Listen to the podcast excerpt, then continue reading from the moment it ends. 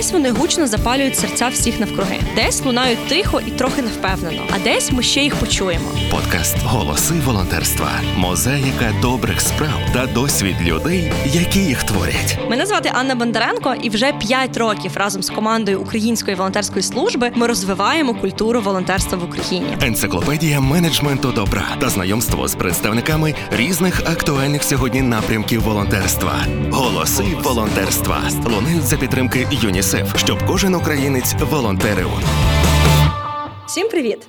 На зв'язку Анна Бондаренко. І це подкаст Голоси волонтерства, мозаїка добрих справ та історії людей, які змінюють країну на краще. Сьогоднішній випуск є дуже особливим із двох причин. По-перше, ми записуємо його у моєму рідному місті місті Одесі. По-друге, тема сьогоднішнього випуску є дуже особливою, адже без неї не можна розпочинати жодної розмови про волонтерство. Сьогодні ми поговоримо про зоозахист, про те, як тисячі людей по всій країні долучаються до того, аби врятувати навіть найменше життя. Російські військові, російські окупанти завдають неабиякої шкоди нашій країні. Вони намагаються знищити все від нематеріальної спадщини до будь-якого, навіть найменшого життя. І в умовах такого тотального руйнування тварини неочікувано стали одним із символів незламності. А зоозахисники та зоозахисниці потужними янголами-охоронцями, які готові пожертвувати собою, але надати допомогу. Ми всі пам'ятаємо початок повномасштабного вторгнення. На початку березня ми були шоковані однією із перших історій про загибель волонтерів. Під час окупації Київщини вони вирушили до Забуччя, аби завести корм для собак у притулок, і були розстріляні російськими окупантами. Попри це, тисячі людей продовжують щодня долучатися до зоозахисного руху. У той час, як багато людей евакуювалися і покинули своїх тваринок, зоозахисники, попри небезпеку, їздять на тимчасово окуповані території, допомагають тваринам на деокупованих та прифронтових територіях, намагаються вивести тварин у більш безпечні місця, прилаштувати їх в клініки або на перетримку. Зараз тварини потребують нашого захисту, любові і тепла, адже велика кількість притулків була зруйнована, а багато домашніх тварин опинилися на самоті. На цій війні кожне життя є вагомим. Коти, собаки, птахи, свійські та домашні тварини є настільки ж важливими, як і люди, які потребують допомоги. У той час, коли частина людей покидає своїх домашніх улюбленців, інші, попри небезпеку, намагаються їм допомогти, єднаються і тримають країну усіма руками та усіма лапками. І сьогодні ми поговоримо з дуже особливою гостею. Сьогодні у нас в гостях Ольга Човганюк, операційна директорка та співзасновниця громадської організації UAnimals, організації, що багато років пропагує гуманне ставлення до тварин та бореться за їх права. За останні роки організації вдалося заборонити цирки з тваринами у двох десятках міст. Домовитися із дизайнерами про відмову від натурального хутра, добитися прийняття кількох важливих зоозахисних законів, а також організувати декілька масштабних маршів за права тварин. І сьогодні ми поговоримо про те, як виглядає зоозахисний рух за лаштунками, що мотивує людей долучатися до підтримки тварин, і як кожен і кожна із нас вже зараз може долучитися, аби змінювати країну на краще. Олю, дуже рада вас бачити. Вітання! Вітаю, дуже рада бути тут і говорити з вами. Олю, я насправді дуже рада, що ми сьогодні зібралися говорити про зоозахист, тому що коли ми з колегами планували взагалі оцей подкаст і обирали такі ключові напрямки волонтерства, ну от зоозахисне було завжди в топі. Тобто ми розуміли, що не можна писати подкаст про волонтерство, не говорячи про тварин. І починати цю розмову мені насправді хочеться не стільки з вашої діяльності, до цього ми ще повернемося. А мені хочеться загалом запитати вас як людину, яка живе у напрямку зоозахисту, яка напевно що знає дуже багато історій зоозахисників та захисниць. На вашу думку, от наскільки зараз зоозахисний рух в Україні є поширеним, і взагалі наскільки війна, велика війна його змінила? Однозначно поширений і однозначно змінило. Якщо говорити конкретно про нас, про як організацію, ми мусили, по-перше, переформатуватись в діяльності з ГО на БФ. Ну, Зараз в нас, мабуть, відсотків 90 нашої роботи це робота саме як благодійного фонду. І все, всі інші 10 залишаються там 10-20 приблизно на роботу громадської організації. До цього ми до повномасштабного вторгнення ми насправді більше працювали як е, громадська організація і тільки точково допомагали різним притулкам, просто тому що вже були люди, які долучалися. Ми розуміємо, що ми можемо багато там зібрати, щось вагоме зробити, відбудувати, інфраструктурні зміни робити. Але так, змінилось, люди долучаються, змінюються команди, змінюються підходи, е, фокус е, і, і все таке інше. Важко оцінити, скільки всього. Волонтерів да, збільшилось, наскільки який це відсоток. Але ну скажу так, що, мабуть, якщо UAnimals потрібно було б шукати волонтерів, то на, будь-яку функцію ми би таких людей знайшли. От, Тому що люди вони хочуть відчувати себе частиною перемоги, вони хочуть робити щось корисне. І по суті, будь-яка громадська організація, рух він дає таку можливість. Я це зрозуміла ще в перші місяці, коли ем, невідомо взагалі було, як з цим всім впоратись одразу з перших же днів. І просто почали підтягуватись люди, які нас суттєво посилили. Ми отримували там по тисячу повідомлень від людей про допомогу на день, і в нас ніколи не було навіть окремої людини. І в принципі, якщо яка би відповідала маю на увазі на повідомлення, і в принципі, якщо чесно, ми туди достатньо рідко за, за, задивлялись на ці повідомлення. А тут ми розуміємо, що людям реально потрібна допомога, їм страшно, вони не знають, як вивести тварин, якісь тварини зачинені і так далі. І таким чином ми зрозуміли, що нам потрібно сформувати такий певний кол-центр, як ми його назвали. І він був сформований з волонтерів. Тобто прийшли люди, яким не байдуже, і вони денно і ночно просто розгрібали всі ці питання і не просто да, там інформацію надавали, а допомагали їх вирішувати. От тому люди неймовірні, людям цінно допомагати. Вони хочуть це робити, вони готові. Ну і плюс ми маємо шалений приклад наших військових. Всі ми з вами любимо відео з їх з котиками, з собачками. І, звісно, ми це ті люди, які також величезну кількість запитів отримують саме від військових. От і вони навіть на нулі знаходять якимсь чином можливість і час десь зашити тварину, вилікувати, забрати, вивести, просто її заховати з собою. Ну і це неймовірно, це дуже дуже надихає і також надає приклад іншим людям. Оце знаєте, дуже цікавий момент, який я багато думала про нього за останній рік. Та от наскільки дивовижна ситуація, коли ну. Кількість проблем у нас у всіх величезна. Да? Тобто, починаючи від ракетних обстрілів, зруйнованих будівель, там необхідність виїхати, відсутність грошей, там психологічної підтримки і так далі. І в цій ситуації виклику люди масово рятують котиків, рятують собачок, забирають папужок з Маріуполя. І ну, мене завжди захоплювало. Та я ну, ніколи не була в ситуації на щастя за цей рік, коли мені треба було виїжджати. Але я теж думала про те, що якби я була змушена виїжджати, ну я би точно не могла дозволити собі поки покинути свою кішку. Та ну тому що як це? Це знаєте, це як покинути частину себе, яку ти не можеш просто тут залишити. І мені здається, це такий цікавий виклик. Але з іншого боку, от, ну, дуже цікаво, ви згадали, та що в перші тижні багато людей вам писали. Я пам'ятаю цю таку істерію в інстаграмі, та коли люди в сторіс перепощували тисячі сторіс, що там треба якусь кішечку врятувати, собаку, тегали Зеленського, ще когось, фонди організації, нас там теж тегали. Як ви взагалі з цим справлялися? Бо мені здається, що тоді вас хто тільки не тегав. Так, але ну, насправді ми тоді домовлялися просто з волонтерами, які вже цим займалися. Ми знали, що вони можуть приїхати там відчинити, допомогти. Просили їх просто про допомогу. От і все. Але були була величезна кількість інших також поточних питань, які приходилось вирішувати. Загалом, якщо так подивитись, то от всі ці процеси вони досі відозмінюються і формуються. І в нас є вже якісь більш-менш сталі проекти, які працюють, але ми весь час їх переглядаємо. Тобто зараз військовий стан це такий такий час, коли ну наскільки ми зараз взагалі плануємо, наскільки взагалі хтось щось планує: життя, бізнес, громадську діяльність, будь-яку. Ми зробили стратегічну сесію в січні. Зробили там плани на рік, але дивимось ми от дуже маленькими кроками на місяць. Планування проєктів йде на місяць. Тоді був такий виклик, потім зовсім інший. Потім ми взагалі зрозуміли, що взагалі-то в нас тут екоцид, не тільки війна, не тільки знищення територій, а відбувається цілеспрямоване знищення природного рослинного світу. І вирішення цього питання потребує зовсім іншого підходу, іншу команду, інших спеціалістів і так далі. Тому так вони ці задачі вони дуже зараз гнучкі. Слухайте голоси волонтерства та долучайтесь. Творити добро простіше разом. Підписуйтесь на патреон Української волонтерської служби та гайда втілювати магію. Та до речі, от одна із останніх новин та про те, що росіяни взяли контроль над територією Асканії Нови. Та мені здається, що вона розлетілась прям масово. І я пам'ятаю, ну я коли побачила цю новину, я згадала себе в Асканії Новій, по-перше, в дитинстві.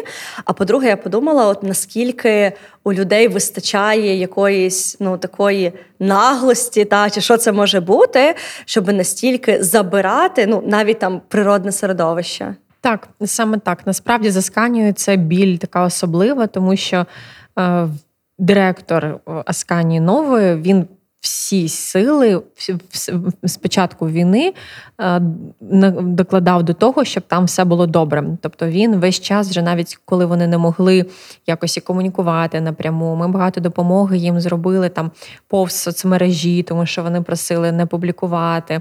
Е, тобто були такі моменти, коли він дійсно ризикуючи життям, робив максимум, що він міг: запасів їжі, е, спеціальне приміщення для тварин. Ми утеплювали зимові приміщення приміщення, і таким чином, щоб тварини не травмували себе від гучних звуків, тому що там же ще така історія, що вони, якщо починають бігти, вони просто перелякуються і можуть травмувати самі себе. Тобто він дуже велику дійсно роботу проробив. І коли ми дізналися, що вони там ставлять своє своє управління, це було дуже сумно, тому що ну не зрозуміло, що там буде. Абсолютно незрозуміло. І кейсів, коли Вивозять тварин, просто грабують їх е, ну дуже дуже величезна кількість. Всі про це знають, тому очікувати можна все, що завгодно. На жаль, тримаємо кулачки, щоб якомога швидше звільнили територію. Так, мені здається, що ну з одного боку, коли території звільнять, та ми всі будемо в шоці від того, що ми побачимо. Але з іншого боку, дійсно, ну от я там кожного ранку, коли прокидаюся, та одна із перших думок, яка у мене є, та це те, що ну треба дотриматися до перемоги і моменту звільнення, але потім роботи ще буде дуже багато і з людьми, та і з територіями, і з тваринами, і з ну з відновленням да, і перебудовою цих всіх напрямків. І тут насправді мені здається, зоозахист він є особливим, тому що. Зоозахист це про дуже багато речей. Та, Якщо ми зараз там вийдемо на вулицю і запитаємо, та, ну, що ви знаєте про тварин або допомогу тваринам, ну мені здається, ми почуємо дуже багато відповідей там від там корм, притулки, допомога, да, просто підібрати на вулиці котика і взяти додому. Якщо говорити про вашу діяльність, які ви зараз бачите перед собою найбільші виклики і найбільші пріоритети? От на чому ви, як UA Animals, намагаєтеся сфокусуватися, та, а на чому, можливо, ви би хотіли фокусуватися, але поки що ще бракує ресурсу? Розкажу про проекти сталі, які є і проекти, які от тільки-тільки вони народжуються, і вони насправді надзвичайно важливі. До деяких ми прям підходили купу часу. З такого сталого, на чому в нас, звісно, є фокус, але це вже стало якоюсь такою рутинною діяльністю, яка важлива, необхідна. Але з часом їй на зміну мають прийти інші проекти, тому що вона просто себе відживе. Що в нас є зараз? У нас є програма евакуації тварин. Весь час працює, дикі домашні будь-які навіть бджіл ми вивозили. Це окремо теж така ого, ого. дуже історія, да, чутлива. І таке було. Тобто, в нас же там е, люди, які вивозять, вони, до речі, в нас з першого тижня війни. От одна з команд, вони вже кого тільки не вивозили. Я думаю, що стали крутими, крутими спеціалістами. Далі в нас діє програма доставки гуманітарна, тобто це корми, ліки, сіно для свійських тварин. В нас діє програма стерилізації. Ми її насправді запустили також після повномасштабного вторгнення. Раніше її не було 30 міст, і це величезна насправді частина наших донеців йде саме туди. Тому що якщо зараз всіх цих тварин не стерилізувати, це буде катастрофою з часом. Всі притулки, ми знаємо, переповнені вдвічі, втричі. Вони просто не можуть вже осягнути таку кількість полишених тварин. Тому пропагуємо адопцію, стараємось. Е, переходимо плавно да, до наступного проекту. Це проект відбудови. Власне, стараємось відбудовувати зруйновані притулки. Росією і розширяти притулки, яких класні показники саме адопції, які готові приймати наших евакуйованих тварин. Тому що в нас різні періоди, знову ж таки, як я кажу, бувають, але був період, коли просто не було куди вести тварин. Настільки всі були переповнені, що для Ніни нашої, яка займається власне евакуаціями, це був виклик знайти, де прилаштувати цих там 30-50 котів, собак чи ще когось. От По диким тваринам теж окрема історія. Мається на увазі, перш за все, тих, які не притаманні нашій території, а з неволі вилучаються. Ми вивезли сотні диких тварин вже за кордон. І навіть для мене це досі здивування, коли знову з'являється черговий тигр, лев. З'являються ще якісь люди, які досі їх отримують у себе вдома навіть війну. От це мій такий власний був сюрприз за цей час. О, це наші такі діючі сталі проекти, які в нас постійно. Плюс в нас є центр порятунку диких тварин Наталі Попової та YouAnimals під Києвом. Це е, територія, де тварини проходять реабілітацію, і потім їм знаходять нові будинки. От е, зараз ми стартуємо великий збір, назвали його Дикий збір. Чекайте класні креативи комунікації, готуємось. От це власне буде один з наших найбільших таких запусків за останній час. І з такого дуже проекту важливого, який ми точно зробимо, але зараз він на моменті формування. Але я думаю, що ми вже можемо про нього говорити. Да, Буде такий анонс для ваших глядачів. Е, це проект розмінування. Ми коли спілкувалися з національними природними парками. Старалися з'ясувати, що ж для них буде найцінніше. Нам говорили різне будівництво, обладнання, там фотопостки для дослідження, то сьо. Але перша першочергова задача це те, що вони заміновані. Тварини гинуть, просто потрапляючи на міни. В сухий сезон це про пожежі, і ми розуміємо, що ну це роки, тобто це десятиріччя, це десятиріччя і плюс. От тому ми вирішили, що ми не можемо тут стояти осторонь і хочемо до цього приєднатись. От досліджували це питання, тому що це питання взаємодії з ДСНС, іншими службами, і вже майже знайшли вихід, як це правильно робити. Нам, да, як громадські організації, будемо робити процес розмінування. От і з такого для мене особисто дуже важливого проекту, до якого ми, до речі, не могли. До війни ніяк зійти, нам все здавалося, що ми не встигаємо, в нас немає часу, а тут, значить, ми встигаємо вже. Це проект Kids, YouAnimals Kids. Він зараз стартанув у нас вже як ем, комунікаційний. У нас є сторінка на в інстаграмі, і ми даємо там різні корисні інструменти, як виховувати дітей гуманними, е, розказуємо про дитяче волонтерство, що дітки роблять, як вони там е, збирають донати на тварин. Потім все це передають. Просто історії поводження тварин з дітьми. От, Тобто ми таку культуру виховуємо. Ну і це класно, тому що це десь зазирнути в майбутнє. От. От і навколо цього зараз ми почали процес написання програм для шкіл і для дошкільних закладів. І, власне, через Міністерство освіти хочемо їх запровадити. Наразі ведеться їх написання, розробка. Тут е, для мене такий особистий виклик. Я дуже хочу зробити не аби як для галочки, а зробити так, щоб це дійсно давало максимальний результат з усіх можливих. Тому я прям занурююсь в нову для себе сферу педагогіки, дитячої психології, говорю зі спеціалістами, щоб це дійсно спрацювало, щоб кожен кожний урок він дуже якийсь глибокий слід залишав в головах дітей. От це наші ключові. Ну надалі, звісно. Хочу сказати, що 2022 у всіх неслось, і у нас неслось так само. І ми оговтались десь там на початку майже січня, зрозуміли, що зараз той час, коли треба переглянути абсолютно всі наші департаменти, абсолютно всі напрямки, і десь позакривати гепи, які є. А їх є дійсно багато, тому що дуже висока була швидкість.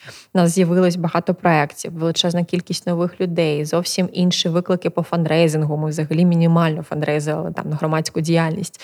От і звісно, на швидкості була для нас, як для організації комунікації, втрата в якості, тобто зовні це ніяк не сказувалось, але впливає там на наші якісь ризики, на наші внутрішні питання, комунікації, внутрішні і так далі.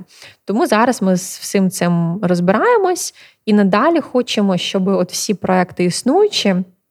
вони зводились все ж таки на вирішення проблем глобально. Про це завжди був U-Animals, і хочемо, е, незважаючи на те, що війна, все ж таки робити якісь глобальні зміни, в тому числі законодавчі. От тому, що скільки би тварин ми не стерилізували, навіть якщо ми збільшимо бюджет там до десятки мільйонів, цього буде недостатньо. Тобто, це така величезна яма, в яку просто капають ці кошти. Тварини стерилізуються, і це круто, тому що ми рятуємо життя. От але. Цього мало, щоб вирішити проблему глобально. Тому є в розробці проект по ідентифікації тварин. Хочемо заборонити е, розведення диких в неволі.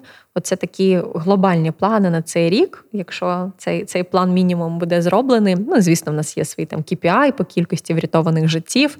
Але все це, якщо сповниться, то я буду дуже щаслива. Голоси волонтерства на радіо Сковорода. Це насправді так цікаво, тому що ну, поки ви говорили, я так знаєте, з одного боку слухала, з іншого боку спостерігала, наскільки багато знаєте, вогня в очах та оцього такого тепла. Ну і відчувається, та що це дійсно такий поклик серця, а не просто якась там задача чергова, чи робота, чи проект, який треба зробити. Але так само, як людина, яка теж багато років займається громадською діяльністю, я розумію, що це не є простим.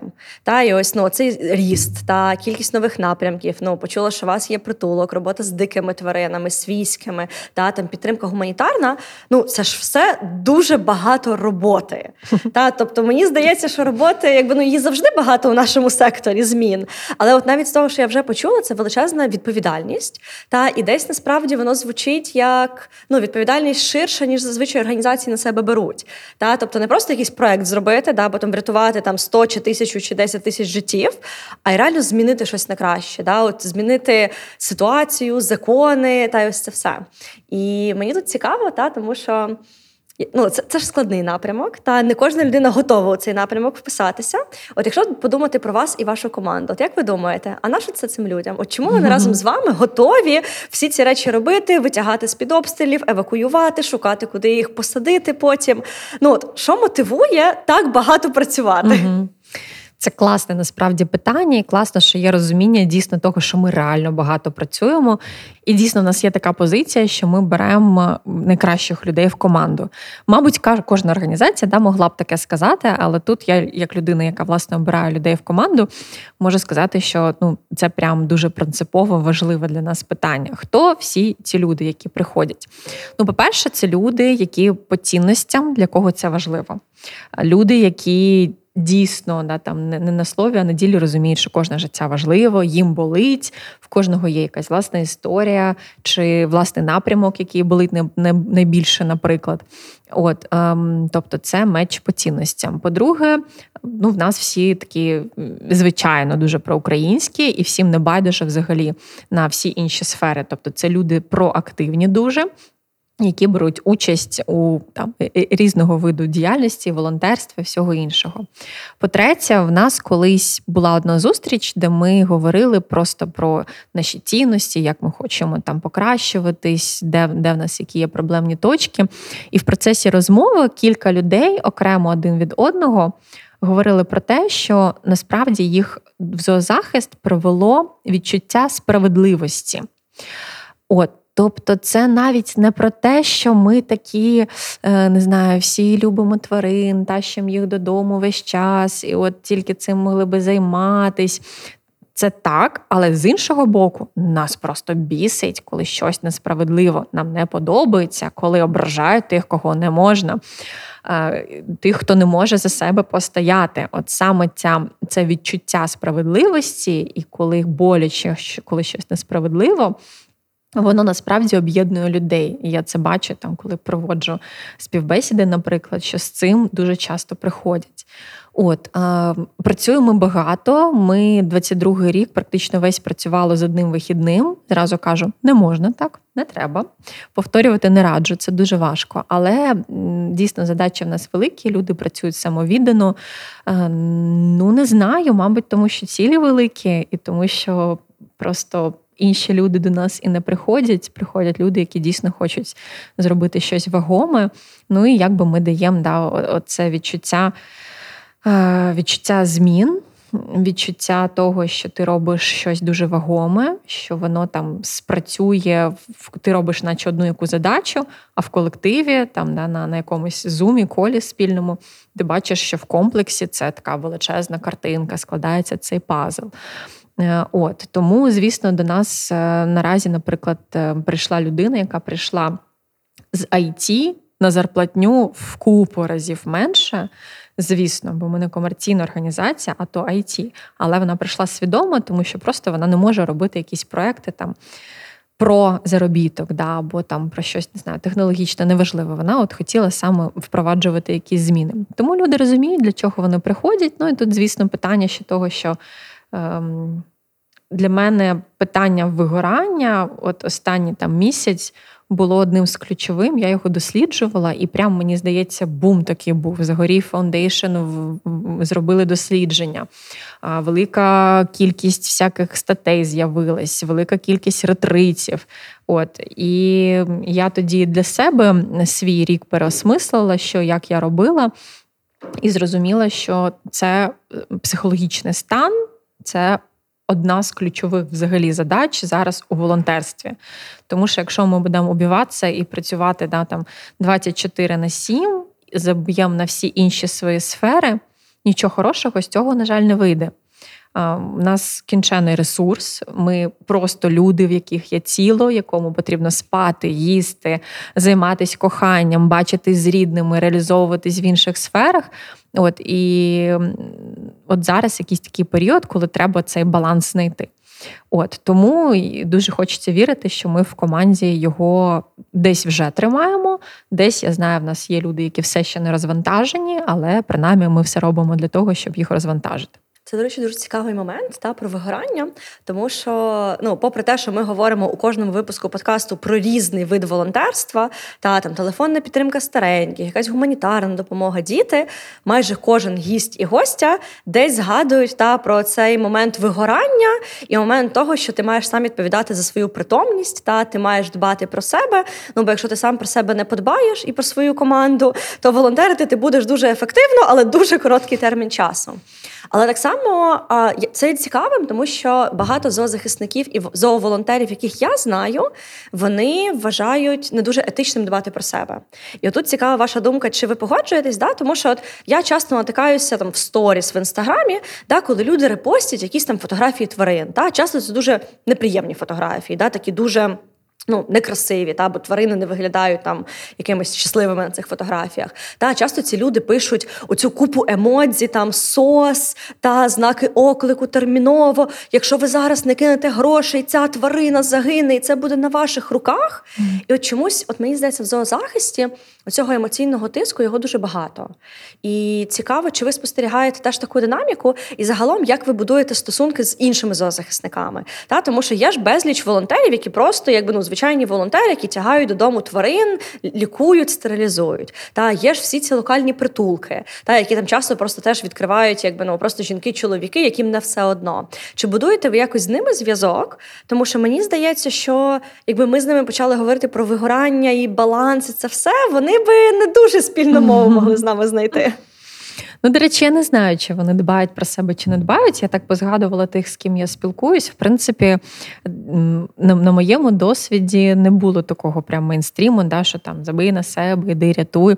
Можливо, я не, не з тими спілкувалась, да, в якійсь своїй певній бульбашці всередині бульбашки знаходжусь. От а, як ми будуємо? Ну, по-перше, от ми один без одного не існуємо. Тобто ми робимо свою роботу, вони роблять свою роботу. Да, В UAnimals е, в нас е, не дуже розвинута оця частина, коли, як ви кажете, руками йдуть і рятують. У нас є програми, да, там певні, наприклад, та ж програма стерилізації, яка там частково про врятувати тварину, конкретно взяти щось зробити.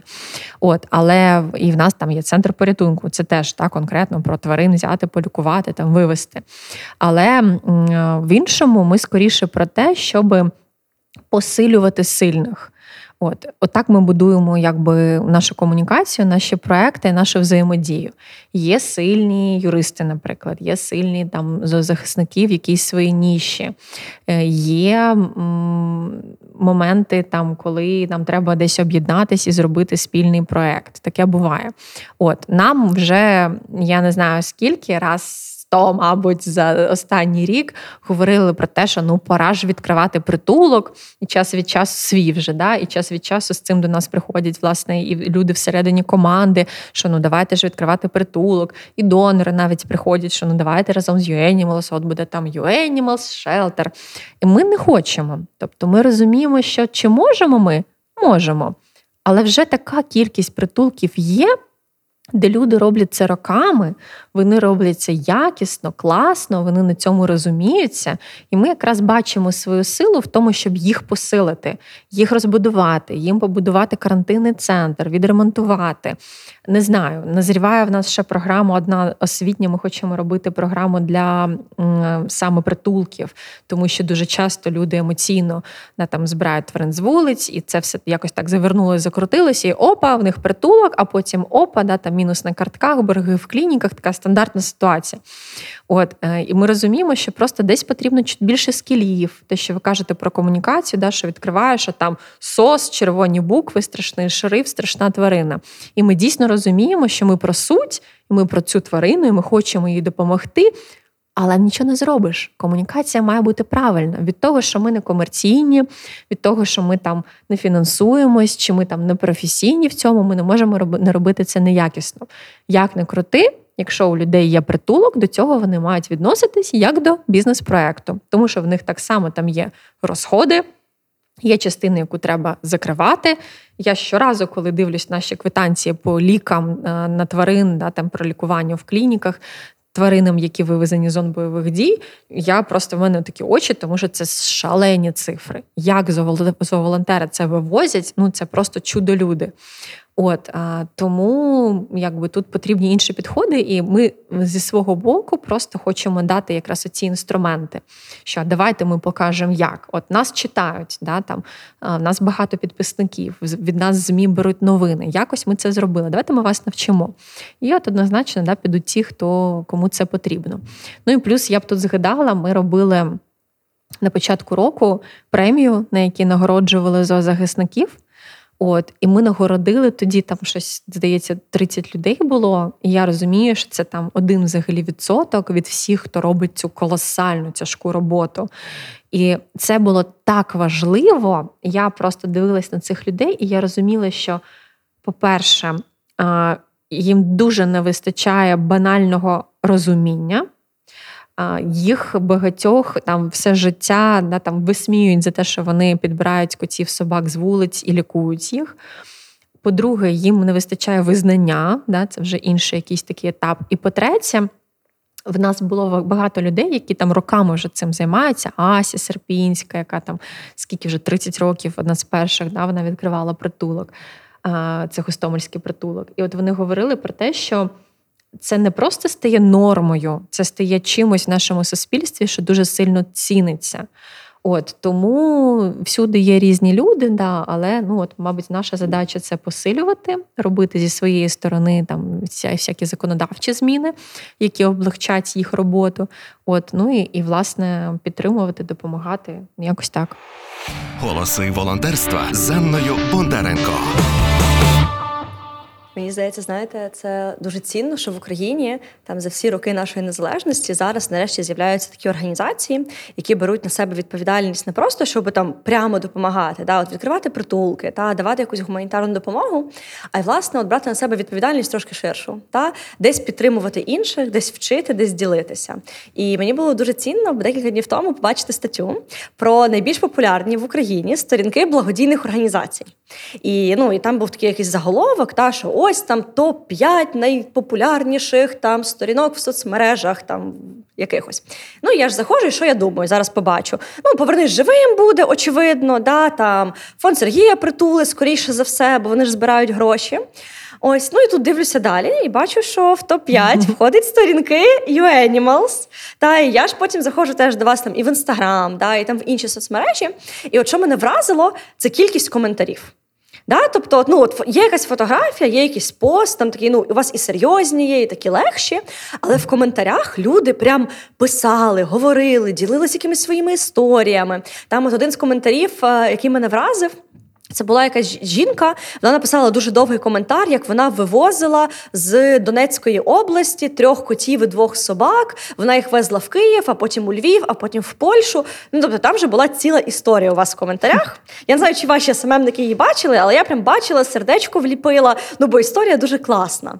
І що мене вразило, це те, наскільки люди щиро, ну от робили і ділилися да, оцими такими простими речами. І мені здається, що коли є хтось, хто дбає про цих людей, да, про тих, які відкривають притулки, про тих, які створюють свої якісь локальні громадські організації, та от тоді вони можуть розвиватися. Та, Бо часто ми бачимо, що ну, люди, які волонтерять, вони дуже хочуть то робити, але компетенції, знань і досвіду часто бракує. Та, І ти або вчишся, ну або збиваєш колінки і розумієш, що ти більше не хочеш цим займатися. Тому, ну, от поки ви говорили, я якраз згадувала всіх цих людей, всі ці коментарі, і думала, наскільки ж цінно, що є хтось, ну от хто про це дбає і хто про це думає. Ну і так само тут теж питання, яке в коментарях часто було. Це коли там теж були публікації, щось там евакуювали, здається, лева ви десь зі сходу, ще когось. Була частина коментаторів, які приходили до вас в коменти і писали щось на кшталт: Ні, ну ви, звісно, молодці, а де держава? А що це держава не робить? А що це роблять волонтери? А що волонтерам найбільше треба? І ну я не знаю нічого про державу і зоозахист, але цікаво запитати вашу думку. Ну наскільки зараз загалом, ну хто зараз займається зоозахистом, та тобто хто хто ці люди, якого вони віку, да, тобто що вони роблять, і чи є якісь інші великі гравці, окрім вас, чи то державні, чи то міжнародні, чи то організації, які теж так активно працюють у цьому напрямку? Звісно, є. Є різні люди, ем, які також зростали да, там протягом цього року. Ну, по-перше, про державу скажу, що ми не чекаємо, да, що держава візьметься за евакуацію, що вона там візьметься за гуманітарку для тварин. Ми просто беремо і робимо. От е, там, де нам потрібно щось від держави на рівні законів, там закон про фейерверки ми прийняли. Ми власне працюємо з тим, з ким маємо працювати, і стараємося, щоб все це е, дійсно відбулося так, як нам всім потрібно. От, але ну не знаю, чекати чи там жаліти. Знаєте, є чинники, на які ми можемо впливати, а є чинники, на які ми не можемо впливати. І оця така дуже хитка історія, тому що ми могли колись собі поставити якісь нереальні просто цілі. А потім ти ж, коли дивишся, якийсь період прийшов, ти аналізуєш, і вони не виповнились, і ти такий ну згруснув, і якось щось не то. А потім ми дивимося, і ми розуміємо, що блін, ну це не в наших силах, це не в нашій компетенції. Тому. Чи класно отримувати допомогу від держави? Ну, мабуть, так. Ну, Ми якби не отримуємо. У нас ні разу не було там навіть гранту якогось. Ну нічого, значить, придумаємо, як це зробити самостійно. От, Будемо підіймати ці хвилі, будемо там намагатися змінювати наше суспільство. Люди зараз взагалі супрово в велику кількість питань включаються. Наприклад, зараз ситуація з Немо в Одесі, коли вони вивели в дельфінарії, вивели морського лева по готелю гуляти і якби фотографуватися з ним шалена кількість коментарів, шалена кількість репостів, звернень. Ми написали заяву в поліцію, змі це все підхопило. І я розумію, що це максимально круте, що може відбуватись, тому що на рівні такому, скажімо, державному, да, що має відбутись, вони мають сплатити штраф. Штраф від 5 до 8 тисяч гривень за надання фотопослуг з твариною. Вони в нас заборонені. Це була така наша перемога, що заборонили фотопослуги з тваринами. Але що таке 5-8 тисяч е, для великого бізнесу? Ну нічого. Вони його сплатять мовчки, якби і, і все забудуть. Але оце обурення, оце має значення, тому що їм незручно. Блогери, да, яких вони їх запрошують, вони отримують кількість величезних коментарів обурених, типу, що ж ти робиш, для чого ти це робиш. І блогери, відповідно, вже інакше починають реагувати. Вони передивляються свої цінності. Вони пишуть: Ой, вибачте, я там не знав просто, що виявляється, це там не окей. Чому не окей? Пишуть нам, а поясніть. Тобто відбуваються певні процеси, взагалі, зміни сприйняття цього. Наразі ніхто не може піти там в цирк з зірок да, і запостити звідти фото, тому що ну захейтять. Просто жесть. З дельфінаріями це ще в процесі. Але раніше, пізніше, саме через те, що от люди залучені, ми зможемо робити ці державні зміни. От, Тому що, коли ми йдемо з якимись там змінами в законопроекти, ми показуємо як мінімум відео з нашого маршу. А там тисячі людей в Києві, 30 міст. І це вражає, тому що вони бачать підтримку, вони бачать, що це на часі, і цим потрібно займатися, в тому числі цьому. От е, інші гравці, звісно, є. Є великі організації, які також працюють, доставляють гуманітарну допомогу. Наші колеги, зоопатруль дуже виріз за цей час. Ми обожнюємо карх, які вивозять в Києві тварин е, просто звідусюди, де вони там застрягли, поранились і так далі. Вони нам їх в тому числі привозять в центр порятунку. От і плюс ми ще взаємодіємо з різними волонтерами з громадських організацій, які допомагають людям. Чому? Тому що ми просто фізично можемо так більше потрапити в більше зон бойових дій. Умовно, хтось їде, да, там везе гуманітарку або когось вивезти, ми кооперуємося, вони пишуть нам лист запит, ми їм даємо там щось з собою. От, Тобто взаємодія ось така є. Ну і плюс є е, постійні волонтери з різних організацій в різних містах, з якими ми весь час якось співпрацюємо. Там я не знаю, в Києві у Львові в нас ой, у Львові в нас є Оксана Джус, там в Миколаєві в нас є Олена Бардин. І якщо я знаю, що щось трапляється в Миколаєві, то я пишу їй, і ми це разом якось вирулюємо. В них нещодавно була ситуація з жорстоким поводженням з собакою, застрелили там на ринку собаку. Наша юристка їм допомагає. Ну тобто між усіма така є якась е, взаємодія, певна. Дуже класно, що ви згадали про зоопатруль, тому що у кожному випуску голосів волонтерства ми не лише говоримо з гостем подкасту про його досвід та враження від волонтерства, а й намагаємося почути голоси волонтерів та волонтерок, які продовжують допомагати у різних містах України. І сьогодні ми маємо войс від Ірени Скакун, головної менеджерки громадської організації Зоопатруль. Ця ініціатива з'явилася у березні як спільнота небайдужих людей, які спершу рятували покинутих тварин у зачинених будинках. Так само вони одними із перших почали евакуйовувати і лікувати тварин в Бучі, Бородянці та Ірпені, заходячи туди одразу після деокупації. Привіт, мене звати Ірена, я головна менеджерка громадської організації Зоопатруль Україна. Власне, трошки детальніше про те, як ми взагалі з'явилися. Ми організувалися у березні як спільнота небайдужих людей, які приїздили і рятували тваринок у зачинених квартирах. Всі ми знаємо, що одразу після повномасштабного вторгнення досить багато людей почали виїздити з міст. І ну, дуже з різних причин е, вони залишали своїх тварин часто в квартирах зачиненими. Найчастіше вони думали, що просто повернуться через кілька днів, а потім уже не мали змоги повернутися. І в цей момент виникла ось така гостра проблема. І наш співзасновник Дмитро Ремнюк, якого друг попросив так врятувати свого кота, написав пост у соцмережах про те, що ми можемо приїздити і допомагати з такою проблемою. І, власне, в перший же день він отримав близько 800 заявок власне, про ось цей порятунок тварин із зачинених квартир. Потім пізніше, коли вже трошки ажіотаж із таким видом діяльності спав, ми почали їздити на деокуповані території Київської області, тому що там теж була велика проблема із покинутими тваринами, пораненими тваринами. Е, ми одними із перших почали їздити в Бучу, Ірпінь, Гостомель, Бородянку, рятувати там тварин, евакуювати і лікувати. Згодом нам меценати допомогли відкрити нашу власну клініку, де в основному ми і приймаємо поранених тварин. Зараз також до нашого вектору діяльності долучилася допомога тваринам, які постраждали від людської жорстокості. Це найчастіше складні випадки, переломи важкі, важкі травми у котиків та песиків. Щоб всіх цих тваринок. Підлікованих перетримувати далі до пошуку нових власників, ми розпочали будівництво свого власного притулку у місті Ірпінь. Зараз він в процесі активної добудови.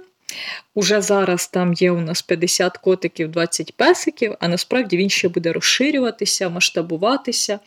І там ми плануємо і центр реабілітації для тваринок, які мають проблеми з опорно-руховим апаратом, і більшу кількість вольєрів, і зручні котобудиночки для наших котиків, куди можна буде прийти, погуляти, поспілкуватися з ними. Словом, плани у нас дуже масштабні. Дуже сподіваюся, що все це реалізується найближчим часом і в тому ж обсязі, в який ми собі запланували.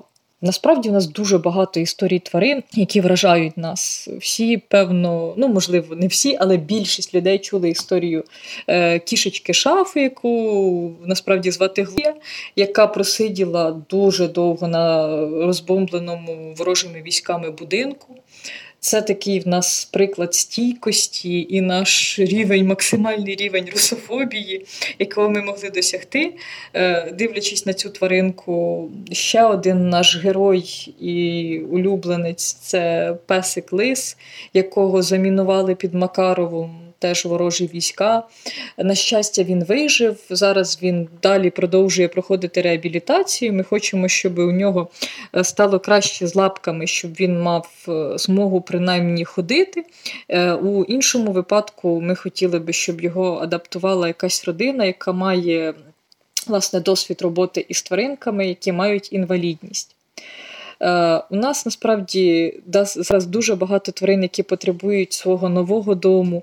Вони врятовані, вилікувані, щасливі. І я буду рада, якщо, можливо, хтось, послухавши мене, зайде до нас у соцмережі, поцікавиться і, можливо, стане новим татом чи мамою для наших врятованих тварин. Дякую вам разом на варті життя тварин. Слухайте, ну бачите, послухали ми історію від людини з іншої організації, яка не чула зараз те, про що ми говоримо тут на подкасті. І теж ми бачимо ці всі згадки і про адопцію, і про евакуацію, і про підтримку окремих там напрямків чи видів тварин. Та і тут насправді цікаво, тому що ці всі історії, ці всі приклади допомоги, вони є дуже різними. Та тобто від евакуації, обстрілів та там рятування зачинених будинків. Але в результаті воно все зводиться до цього порятунку життя, навіть найменшого. Та неважливо, чи це там ну людина, тварина, чи ця тварина якась там не знаю, супер породіста, да, чи ще якась. Зоозахисники так чи інакше рятують ну, маленьке життя, велике життя та й допомагають.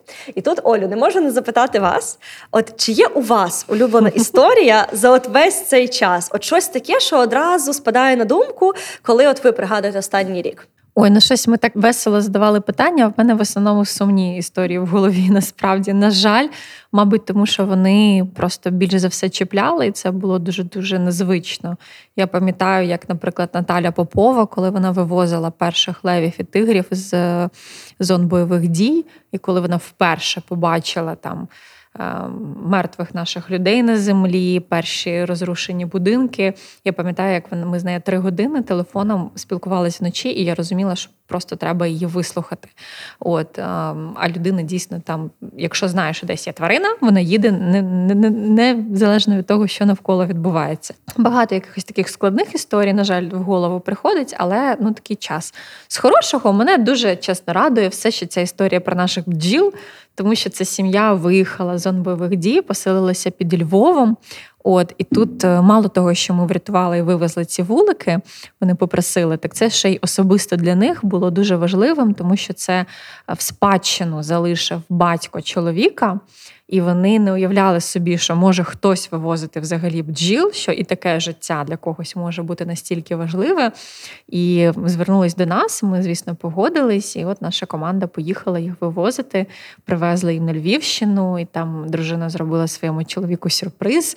І це була маса просто емоцій, подяки, всього. І він, знаєте, ніби отримав частину свого дому, знаходячись не вдома. От тому от з теплих історій таку згадую. Голоси волонтерства. Енциклопедія менеджменту добра. Так, мені здається, що у волонтерстві оці теплі історії вони от пліч опліч ідуть зі складними. Та й мені здається, що за останній рік кожен і кожна з волонтерок так чи інакше навчився жити з цими постійними американськими гірками. Mm-hmm. Та ти прокидаєшся в тебе якась хороша новина, і ти такий весь піднесений. Потім приходить якась погана новина, втрати, обстріли. Ну в тебе вже інший настрій. Потім знов щось вдалося. Ти знову маєш піднесення і ну. Це з одного боку такий дуже складний досвід, з яким ми всі якось живемо і даємо собі раду.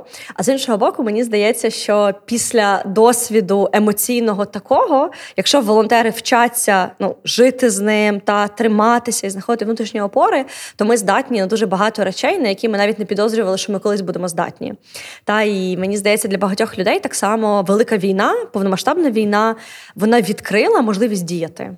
Та і ми це бачимо по наших волонтерах, по тих людях, які раніше ну десь сміяли зі слова волонтер, та десь такі ну волонтери, це вони якісь супергерої. Да, бо це знаєте, люди, яких багато грошей, у них нема проблем, у них купа вільного часу, вони собі волонтерять. А я, якби ну нормальна людина, в мене навчання, робота, там сім'я, ще якісь речі, в мене нема часу волонтерити. Мені здається, що за останній рік от багато таких стереотипів вони були знищені. Та бо зараз так чи інакше волонтерять. Ну, якщо не всі, то майже всі та так чи інакше долучаються. І ну навіть у захисті, та от ми згадуємо військових, які рятують кошенят. Та ми згадуємо людей, які просто ну там виїжджали і там вломилися додому до сусідів, аби забрати там кішку чи собаку. Та і мені здається, багато людей, які спробували волонтерство. Отут дуже важливий момент, щоб вони лишали рухалися далі.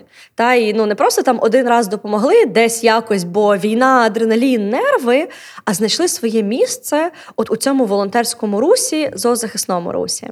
І тут питання теж е, не знаю, складне, може легке для вас. Але якщо говорити про зараз, та 23-й рік. Ну, велика війна триває, проблем досі є багато, та проблеми завжди будуть більшими, мені здається, за нас. Але якщо говорити про тих людей, які готові брати на себе відповідальність, людей, які готові і прагнуть допомогти тваринам, от що можна зробити зараз? Куди стукати, що пробувати? Ну які напрямки зараз найбільш потребують волонтерства? Та от як зробити перші кроки і з чого почати? Ну я тут розділю своє питання. Да, по-перше, одну частину свого досвіду просто взаємодії з волонтерами, а другу частину дійсно з запитів від притулків, тому що це трішечки про різні речі. Дуже часто приходять люди до нас і кажуть: Я хочу чимось допомагати, хочу, як ви от рятувати тварин, але не знаю, що робити. Дайте мені якісь задачі. І тут насправді важливо завжди поговорити з людиною і дізнатися, а про що вона взагалі. І завжди з мого досвіду найкраще і найдовше волонтерять люди, які роблять щось, що вони дійсно люблять, і вони роблять це класно.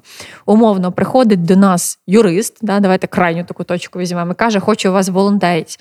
Ну я можу його відправити в притулок, прибирати за тваринами, але він юрист, він може писати заяви, він може там розрулювати питання з жорстоким поводженням. От е, йому можна дати зовсім інші задачі, і вони в результаті дадуть найбільший вихлоп. Тому тут. Насправді можна просто озирнутися на себе всередину і подивитись, а що я вмію робити класно, і якраз привнести в цю некомерційну зоозахисну діяльність свій скіл. Починаючи від, я не знаю, копірайтерства, закінчуючи дизайном, чим завгодно. От, Якщо своя справа, якщо якесь там підприємництво, е, завжди можна зробити X1 продукт, да, X2 для того, щоб там передавати на зоозахист, якісь спільні акції і так далі. От Тому я би тут да, від внутрішнього бажання бо відштовхувалась. В мене був е, кейс, коли. Дівчина прийшла до нас волонтерити, і вона величезну кількість років працювала е, рекрутером. От, І ми такі, ну, значить, треба от щось зі спільнотою, давайте там будеш такі отакі задачі робити, закривати. І начебто, з одного боку, це якраз був кейс, коли це було від її професійної діяльності, але вона прийшла з іншим обуренням. Тобто тут вже оця друга сторона, на яку треба теж подивитися, з чим приходить людина. А вона якраз нас класно запустила тоді процес е, з фотопослугами. От її прям бісили, що стоять на хрещаток ці фотографи з мавпочками. І ми почали з нею перший раз вийшли провести там да, цей рейд, ми їх так називали, викликали поліцію. Поліція не приїжджала на початку. І от ми це все розкрутили до того, що поліція почала реагувати. У нас почала співпраця з е, національною патрульною поліцією, прийняли законопроект. І от в цьому була її сильна сторона. Тобто вона насправді. Оцим горіла. От Тому тут да, варто послухати себе, і, можливо, це скіли, або, можливо, власне, якийсь біль, який от хочеться втамувати через допомогу комусь іншому, і що теж абсолютно класно. От, А з іншого боку, ну що потрібно всім? Всім потрібні донати всім потрібна особиста участь. Тому тут я би вже думаю, що нас вся Україна буде слухати. Тому тут я би локально просто знову ж таки подивилась навколо, подивилась, кому потрібна допомога. От банально простерилізувати тварин в своєму подвір'ї, подивитися, які є притулки, як вони працюють, які в нього відгуки, і піти допомогти. В них завжди є якась робота. Написати в локальну зоозахисну організацію, скажіть, що вам потрібно, скоріш за все, їм щось де потрібно. Якось так. А це дуже цікаво. А як зрозуміти, що оця організація чи цей волонтер, який пише там в інстаграмі чи в Фейсбуці, що він допомагає тваринам, що він дійсно ну не шахрай? Та, Тому що мені здається, є все ж таки багато людей, які, користуючись нагодою, можуть казати, що ми тут волонтери, захисники, ще там хтось. А перевірити це дуже важко. От які у вас будуть рекомендації? Ну як зрозуміти, що цьому варто давати гроші, свій час, свої сили, а цьому ну краще не треба. Ну, як ми це робимо, розкажу. У нас є ж величезна кількість запитів про допомогу на гуманітарку, на фінансову допомогу. Якщо це, наприклад, там в окупації люди знаходяться і там питання життя і смерті, ми такі варіанти розглядаємо. Якщо ми не можемо довести, наприклад, там ліки чи корми, ми можемо допомогти фінансово. І ця величезна кількість запитів, насправді, якби ми людей не перевіряли, ми би штампували цю допомогу набагато більше, набагато більше би відправляли всього. Але ми якось з самого початку зрозуміли, що це не діло, і треба допомагати тим, кому це дійсно найбільше потрібно. І в нас з'явилась така своя, знаєте, система перевірки, що ми робимо, щоб перевірити людей. І це там зовсім прості якісь речі. Поспілкуватися, попросити посилання на соцмережі, взяти листочок, написати на ньому там YouAnimals і дату, і сфотографуватися біля своїх тварин. От тому, що були кейси, наприклад, коли просили допомогу там на 100 тварин, а виявлялося, що в людей 20 тварин. Це зовсім інша історія. От ну і плюс ми там контролюємо кому ми допомагаємо, в тому плані, що завжди є пріоритетність, і ми, наприклад, для себе відокремили області, де йдуть бойові дії, е, щойно деокуповані області, і ми спрямовуємо всю увагу туди. Тобто, ми насправді там в Одесі, в Києві, у Львові. Ми практично зараз не ведемо діяльність, тому що ну по-чесному там можна справитись самим. Набагато все це краще, коли в тебе немає там прямо, прямої загрози для життя. Можна краще все це вирішити, ніж коли вона є. Тому ми свої сили спрямовуємо туди. От, тобто, ми проводимо якусь таку перевірку. В нас є чорний список. Туди потрапляють люди з поганою репутацією, які були на чомусь споймані, да, наприклад, яких ми піймали на чомусь. От, Ну і плюс далі вже десь працює звітність, яку вони надають, тому що люди, які дійсно якісно використовують гуманітарну допомогу чи фінансову, вони зацікавлені гарно прозвітувати. І тим, хто, наприклад, не звітує, ну це вже підозра, ми просто припиняємо їм допомагати. Хто гарно звітує, ми розуміємо, що ми можемо їм допомагати більше. Голоси волонтерства, мозаїка добрих справ та досвід людей, які їх творять. Це дуже цікаво спостерігати за тим, коли людина лише долучається до волонтерства, та й для неї це все такий ну новий світ, та в якому вона ще нічого не розуміє, нічого не знає. І спочатку мені здається, люди ну донатять і підтримують всіх, кого знайшли. Та от, от яку організацію знайшов, ту і лайкаєш, підтримаєш, репостиш. І я дуже люблю у волонтерстві оцей момент, коли людина ну трошки починає слідкувати, і вона розуміє, що є насправді інші організації, та що цей сектор він ширший, та і вона починає робити оці всі процеси, десь перевіряти, десь дивитися, та десь там шукати. Окей, якщо є монобанка, має бути якийсь там монозвіт за ці всі речі. І мені здається, це теж дуже важливий момент доброчесності, та про який теж варто згадувати. Тому що, хоча багато людей волонтерить, допомагає і включається, все одно часто ми можемо побачити історії, та коли там люди в приватній розмові кажуть, що блін, от я там кидав донати якійсь там жінці, да, або чоловікові, а він кудись зник з моїми донатами. Да, Або там я ніби допомагав, але щось так і непонятно, чи було це взагалі корисно. І інший момент, про який я теж зараз думаю, це ця пріоритетність. Мені здається, взагалі дуже складна історія, та тому що коли багато проблем. Та їх дійсно зараз багато. Ну от там починаючи від конкретної допомоги конкретним тваринкам до глобального екоциду в Україні, мені здається, дуже важливо десь шукати ці пріоритети для себе, для себе як для людини, для себе як для організації, для себе як загалом гуманістичних рухів, волонтерських рухів, зоозахисних рухів. І для мене це таке завжди питання без відповіді. Та бо ну там коли ти їдеш рятувати дітей з прифронтових територій, завжди знайдеться хтось, хто скаже, а чого ти рятуєш дітей, а не допомагаєш військовим. Та завжди, коли там з-під обстрілів витягують котиків собачок, та завжди знайдеться хтось, хто запитає, а чого котиків і собачок, а не дітей. Та якщо ти допомагаєш, не знаю, там військовим, та завжди буде хтось, хто запитає, а чого саме так, а не інакше. Та і мені здається, що у зоозахисті цих питань також є багато, тому що дійсно є люди, які впевнені, що ну треба допомагати лише Збройним силам зараз. Та ну, бо якби від них прямо залежить, скільки буде тривати. Війна і окупація в Україні, але з іншого боку, от ми вже майже годину говоримо про те, що піклуватися треба про кожного. Та і я для себе теж десь е, відмічаю, та що, хоча різні речі можуть хвилювати нас особисто, та але дійсно в країні, маючи багато викликів, ми маємо дбати ну не лише про ті, які найбільш яскраві, та а й власне про тих, от як ви сказали на початку, хто не може подбати про себе сам. І для мене а, завжди от теж цікаво, та, тому що чим більше я вас слухаю, тим більше у мене в голові складається, що є дві мотивації, чому люди волонтерять в зоозахисті. З одного боку, це якась пристрасть, та й оцей поклик, та бажання дбати про тварин, допомагати, там підтримувати їх, стерилізувати, лікувати. А інша штука це оце обурення. Та мені дуже подобається слово обурення. Я от вперше, до речі, чую, що про волонтерство говорили як про обурення, та, коли тебе там напрягає, злить, і ти починаєш там працювати. Олю, а для вас особисто це про пристрасть чи про обурення? Це, мабуть, питання, яке я вже перестала собі задавати, тому що я просто себе не уявляю ніяк інакше. Тобто я якось дуже болісто і довго шукала взагалі, чим я хочу по життю займатись. І цей пошук в мене припинився рівно тоді, коли я зрозуміла, коли я прийшла до зоозахисту. Тоді в мене нарешті відлягло і не на півроку, не на рік, не на два, а от вже надовго, да, там з 2018 Е, року. От, е, Тому для мене це, я не знаю, так голосно звучить. Ну, блін, це справа життя. Це те, чим я дійсно хочу займатись. І мені дуже подобається, що тут, коли цим почала займатися, все те, що було до, мене знову ж таки, начебто, зійшовся пазл. Е, я там щось робила, вивчала, закінчила менеджмент організації, не знаю, вивчила англійську мову, то сьо.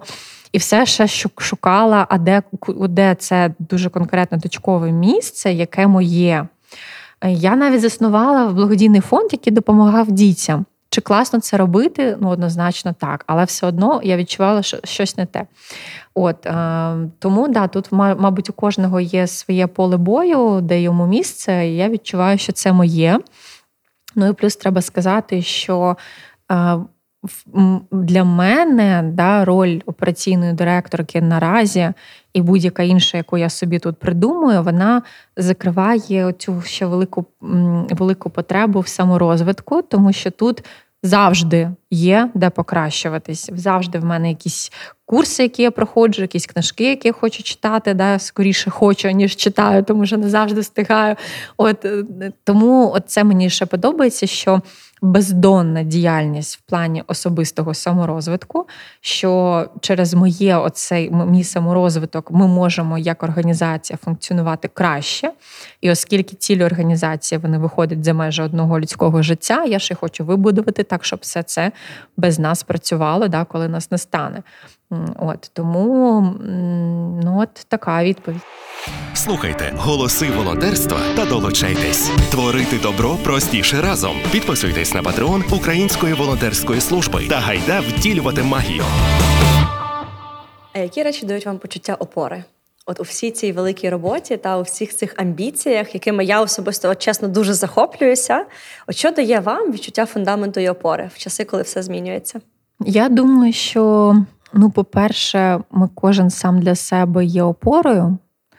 І тут, якщо вона в якийсь момент губиться, е, то я задаю просто питання, чого не вистачає, що не так, де я повернула не туди, де можливо фокус не той де, можливо, треба про себе подбати, де, можливо, я взялась на якусь не, не за ту задачу, за яку я мала взятись, тому що тут же ж можна навалити на себе все, що завгодно, а робити треба те, що я гарно можу зробити, і те, що важливо в даний момент для організації, для країни, для там, волонтерів і так далі. От Тому задаю питання, і кожен раз це якась інша відповідь, і на неї дійсно треба вже дивитись. Ну і плюс е, в UAnimals дуже крута команда. У мене крутий напарник. Ми один одного підтримуємо. В нас є дуже така стійка синхронізація по сприйняттю всього того, що ми робимо. Ми бачимо це все однаково. От і тому мене це, звісно, мотивує, особливо коли е, да, там Саша Тодорчук на сьогодні він, крім того, що керує UAnimals, він ще й в ЗСУ служить. От, я коли про це вперше дізналась, ну я він такий: ну я тебе вітаю, я тобі передаю повністю все, типу, удачі. Я така, я йду в ЗСУ. Я така, хм, прекрасно. От, Тобто, це таке подвійне натхнення. От, І, мабуть, сама діяльність сама по собі вона мотивує, підтримує, підтримує. От і кожне врятоване життя. Ми ми дійсно дійсно, дійсно це маємо на увазі, коли про це говоримо. У нас прям є різні KPI всякі, і один з KPI, які рахують проджект менеджери це кількість життів, які ми врятували за одну добу. Ми прямо рахуємо, скільки ми на один місяць нагодували, скільки ми пролікували, скільки ми вивезли і так далі. От е, ну, все це дає, мабуть, якусь силу. Боже, я от вже уявляю, якби я була у вашій команді, от напевно, це була б річ, яку би я робила. От просто заходила в цю табличку, де рахуються показники, і от там раз там на тиждень просто дивилась на неї. От мовчки, без коментарів, без зайвих думок, але просто дивилась і така. Так, все добре, ми рухаємося до перемоги, все буде нормально. Та й мені здається, це теж дуже важливий момент. Ми от багато говоримо про складнощі волонтерства, про якісь речі, які надихають, але от Оця третя сторона, про яку ми тільки що згадали, та от конкретика, та оце відчуття конкретних змін. Мені здається, що це така теж дуже важлива річ, про яку ну не варто забувати. Бо часто ми, коли волонтеримо, ми біжимо, спішимо, постійно маємо цей наступну якусь сходинку, наступну вершину, яку треба там здолати. Але деколи важливо зупинитися та просто подивитися навколо на тих, з ким ти це робиш, подивитися на те, чого ти вже здобув і досяг, та і десь може подякувати собі, подякувати тим людям, які поруч. Та тому, що волонтерство це великий марафон, який варто бігти. Та це точно не спринт, це точно не 15-хвилинний забіг. Та це така довга-довга історія. І чим більше нас цієї історії буде, тим більше. Змін і тим швидше зміни ми зможемо досягнути. І тут насправді це підводить до мого такого останнього питання. Та це якби ви Олю могли дати одну пораду зоозахисникам, волонтерам, волонтеркам, які лише починають свій шлях у цьому напрямку, шукають, як долучитися, що зробити, де і як допомогти тваринкам в Україні. От що б ви могли їм порадити? Ну, Якщо тільки починають, то я би порадила порадила би слухати себе і не боятись, тому що насправді всі приходять без розуміння, що робити. От І нам зсередини здається, що ну все ж ясно, що робити. От, от, от, беріть, беріть і робіть. А для людей це все нове і неочевидно, як можна допомогти. Тому не боятись, воно стане зрозуміле по ходу, і по ходу все вийде. От, е, Може, якось банально, але таку би пораду я, мабуть, і собі дала на початку війни, тому що абсолютно було незрозуміло, як все це розрулити, але якось воно розрулилось просто крок за кроком потрошечку і потрошечку щось де виходить. І виходить непогано, да? і хочемо, щоб виходило ще краще. Тому не боятися і діяти. От. А тим, хто вже робить, то я би скоріше подякувала дуже сильно за те, що люди не здаються, за те, що вони життя цьому присвячують, і берегти себе, тому що без нашого внутрішнього ресурсу дуже важко буде взагалі що-небудь робити. А ми потрібні сильні, заряджені, і дійсно роботи в нас буде величезна кількість після перемоги. Тому треба розвиватись, треба відпочивати, треба знаходити відповіді всередині себе, що мені наразі потрібно. От тому бережіться і дякую всім, хто з нами. Олю, я вам дуже вдячна за нашу розмову сьогодні. Для мене вона вийшла ну от дійсно такою дуже теплою, дуже щирою, але й дуже конкретною. mm Та І я для себе забрала багато думок насправді та оці думки про пристрасть і обурення, як драйвери волонтерства, про необхідність піклуватися про себе і тих, кого ти любиш. Та бо довго волонтерити без цього ти не будеш. І дійсно про цю важливість діяти та в умовах невизначеності, в умовах, коли все змінюється навколо, все одно дивитися, думати, шукати способи допомогти. І допомагати. І я дуже вдячна вам за цю розмову і за те, що дійсно зоозахист для мене особисто завдяки цій розмові перейшов з якогось такого терміну з Вікіпедії та або там сторінок в соціальних мережах дійсно в площину людей, в площину історії і в площину такої щирості і відданості саме цій справі. І для наших слухачів і слухачок я нагадаю, що сьогодні ви слухали подкаст Голоси волонтерства. І у нас в гостях була неймовірна Ольга Чевганюк, операційна директорка та співзасновниця громадської організації UAnimals. Дякуємо вам за те, що ви з нами. Дякуємо вам за те, що ви волонтерите попри небезпеку, продовжуєте допомагати людям і тваринкам навколо себе. І ми з вами зустрінемося наступного випуску, аби поговорити про те, а як саме продовжувати волонтерити в Україні, допомагати людям і, звісно, щоб піклуватися про себе. Бережіть себе, до зустрічі на радіо Сковорода.